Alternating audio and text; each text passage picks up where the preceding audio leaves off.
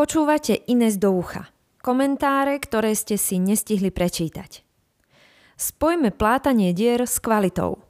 Komentár napísal Martin Vlachinský dvadsiateho prvého októbra dvetisícdvadsaťtri pre Hospodárske noviny. Od mikrofónu vás pozdravuje Ina Sečíková. Ficova nová vláda bude v zaujímavej situácii. Od roku dvetisícšesť, kedy prvýkrát nastúpil, sa dosiaľ len raz, v roku dvetisícdeväť, ocitol v riadnej ekonomickej šlamastike. Takmer dve dekády sa so svojimi sociálnymi balíčkami viezol na tobogáne konjunktúry vyvolanej lacnými peniazmi. Apokalyptický scenár je, že nová vláda úplne odignoruje realitu a pôjde si ďalej rozpočtové bomby. Voliči sú nabudení Matovičovými a Krajniakovými balíčkami. Obzvlášť, keď inflácia síce spomaluje, ale stále je vysoká. A od nového roka pôjde plyn pre domácnosti o sto percent hore, ak nová vláda opäť neschváli veľmi drahé kompenzácie.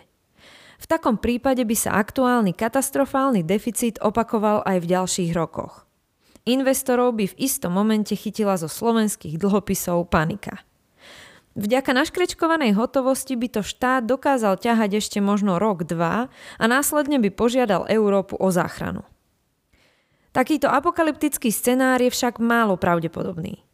Reálnejší scenár je ten, že nová vláda bude s výdavkami aspoň chvíľu krotkejšia. Zároveň spraví zo pár politicky nenákladných ťahov, zmenšenie platieb do druhého piliera, bankový odvod, zvýšenie daní regulovaným subjektom, nejaká milionárska daň číslo dva a tak ďalej. Deficit by síce ostal vysoký, no skresanie o jeden až jeden a pol percenta percentuálneho bodu by vláde kúpilo nejaký ten čas, ideálne do ďalších volieb. Zároveň by to investorom vyslalo signál, že to Slovensko sa predsa len o niečo pokúša. Otázka je, ako v takom scenári bude fungovať povestné plátanie dier. Týka sa najmä zdravotníctva. Aktuálne aj v týchto týždňoch beží dofinancovanie sektora viac ako tristo miliónmi eur. Uvidíme, ako bude vyzerať rozpočet novej vlády na rok dvetisícdvadsaťštyri. Ale je dosť pravdepodobné, že aj v ňom bude zabudovaná diera v zdravotníctve a v priebehu roka opäť povstanú hlasy na jej dofinancovanie.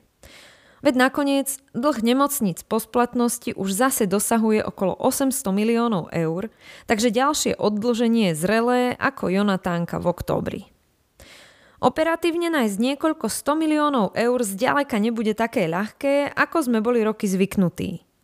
Druhá otázka je, či vláda konečne nájde chuť spojiť novú dávku peňazí s nejakými hodnotovými parametrami. Všetci v zdravotníctve kričia, že chcú dobro pre pacienta. Ale pri dolievaní peňazí je pacient irelevantný. Akú dodatočnú hodnotu dostali pacienti po výraznom navýšení miest na jeseň dvetisícdvadsaťdva? Akú dodatočnú hodnotu dostanú po každom oddlžení?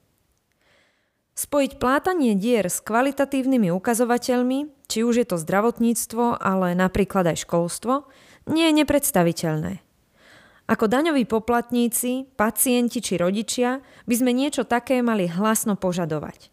Obzvlášť v týchto nových časoch.